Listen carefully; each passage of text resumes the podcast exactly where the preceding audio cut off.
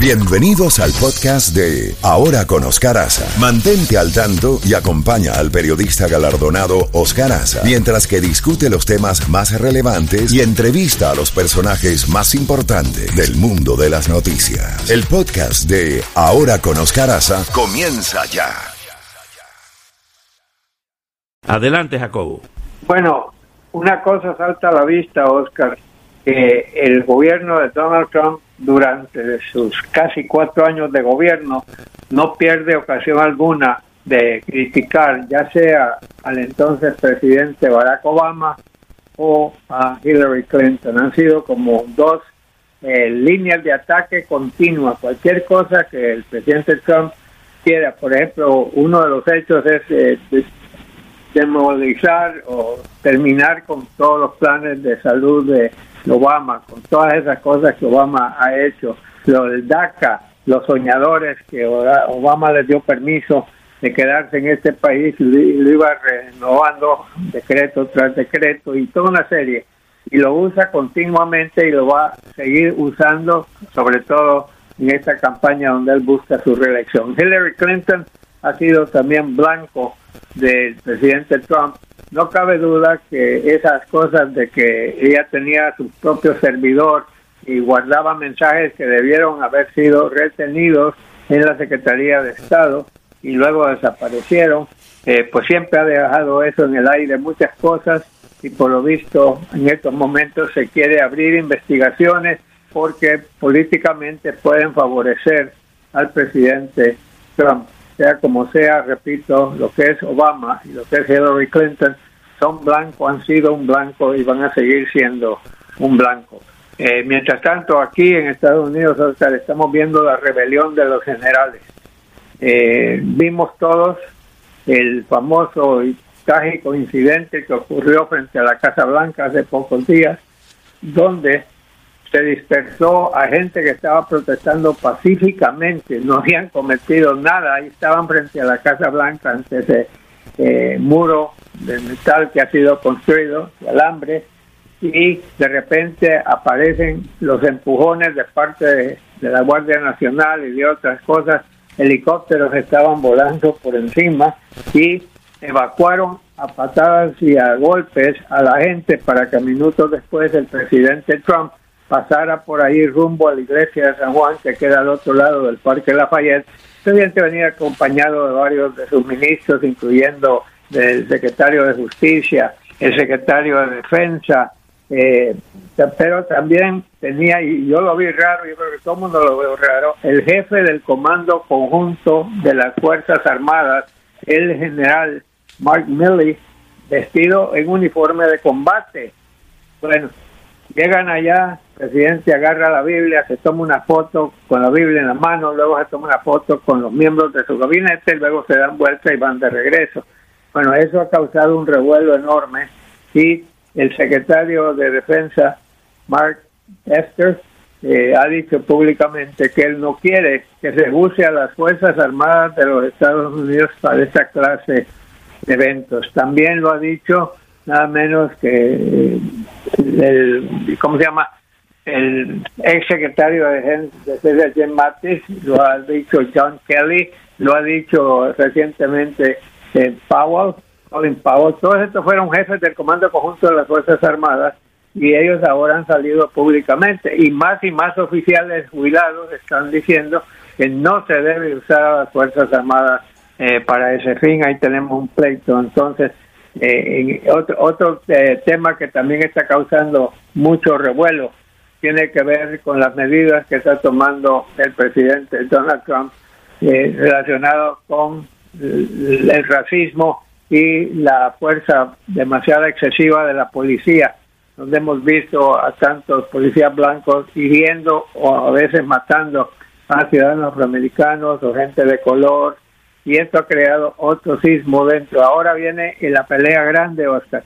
De repente sale a reducir que las bases militares más importantes de Estados Unidos, estamos hablando aquí en este país, tienen nombres de generales del sur que durante la guerra civil luchó contra el norte de Abraham Lincoln porque el sur quería retener los esclavos y el señor presidente Lincoln los había liberado. Así que se armó un refuego ahí grande y ahora están queriendo cambiarle los nombres, Fort Bragg, eh, Fort, eh, no sé, tantos fuertes que yo, yo tengo yo tengo la, después de tu segmento tengo la lista completa aquí de los de los eh, instalaciones militares que quieren cambiar. Son 10 son 10 y que y la verdad es que muchos de esos generales sureños eran racistas hasta la médula. Pero estamos viviendo en la época Oscar que se están tumbando estatuas. Ahí tenemos en Richmond Virginia tenemos la estatua de Robert E. Lee, el hombre que fue el comandante de las fuerzas del sur. Hemos visto también toda una serie de estatuas que están siendo removidas, nombres que están siendo cancelados, y todo esto se debe a, como un resultado también de lo que ha sucedido con la trágica muerte de George Floyd, ¿no? La forma en que lo mataron y todo y hay un sentimiento, esta vez no, no se va a quedar en el aire, este movimiento lleva 17 días protestando y ya estamos viendo a varios eh, senadores y congresistas republicanos que están de acuerdo con el cambio de nombres de las bases y, el presidente Trump está totalmente opuesto a que se cambien los nombres. Estamos viendo fisuras por ese lado. Así es, Jacobo. ¿Qué más tenemos? Bueno, no sé si ya diste los datos más recientes de CNN en cuanto a los muertos y eh, las personas que están vaya, contaminadas. Si me permites, no, si no has dado el dato, lo daré ahorita. A nivel mundial, 7.543.325, o sea, más de 7 millones y medio contaminados, 422.000 muertos. En Estados Unidos, 2 millones 24 mil contaminados, cerca de 114 mil muertos. Y en América Latina, un millón quinientos mil personas que están contaminadas, de las cuales eh, ha habido, no sé, 80 mil creo o más muertos. O sea, que este virus sigue haciendo de las suyas y muchos expertos están diciendo que viene todavía una ronda grande de contaminados y de muertos, sobre todo debido a estas marchas numerosas y a concentrar gente que ya salió, que se va a las playas y no mantiene el orden o en puestos públicos, no, no mantiene la distancia. Así que todo parece indicar que estos números van a subir. Bueno, eh, de todo, ayer la bolsa se desplomó eh, de una forma estrepitosa, el peor día desde marzo, eh, y todo por el anuncio, entre otras cosas, del rebrote de la pandemia en algunos estados, ¿no? Sí, también, y el mensaje que dio el presidente de la Reserva Federal, Jerome Powell, que dijo algunas cosas buenas, pero dijo algunas cosas que no le gustó a la gente, no culpa de él, él da los datos y él, él, explica las medidas que toma la Reserva eh, Federal, pero no cabe duda que tenemos mucho trabajo por delante. Se calcula, creo que la Reserva Federal calcula que para fin de año habrá un bajón del 9% en la economía estadounidense y estamos todos pendientes de ver qué es lo que va a pasar a medida que se están abriendo. La gente puede salir, puede hacer cosas, veremos en qué termina eh, todo eso. Y Oscar, solo para cerrar, ya se sabe ahora cómo está lo de lo de Jacksonville y cómo está lo de Carolina del Norte. Parece que el Comité Central Republicano va a usar a Carolina del Norte para que ahí se lleven a cabo los trámites, la forma en que se maneja, pero el día grueso siempre ha sido el día en que aceptan los candidatos la nominación y esa se la han eh, pasado ahorita a Jacksonville. Tuviste la noticia en ese programa que hicimos hace dos noches de que Jacksonville estaba en juego y parece que así va a ser el momento donde Donald Trump y Mike Pence, me supongo que todavía va a seguir siendo Mike Pence, van a aceptar la nominación presidencial y ahí se espera que no haya restricciones en cuanto a cuánta gente puede ir, cuánta gente no puede ir. Lo que el presidente quiere es estar rodeado de la gente que lo quiere, lo admira, lo adora y él, se llena eso le levanta el ánimo a él, se ve cuando él está en esas concentraciones, él quisiera no estar sentado en la oficina oval, sino que andar en estas concentraciones.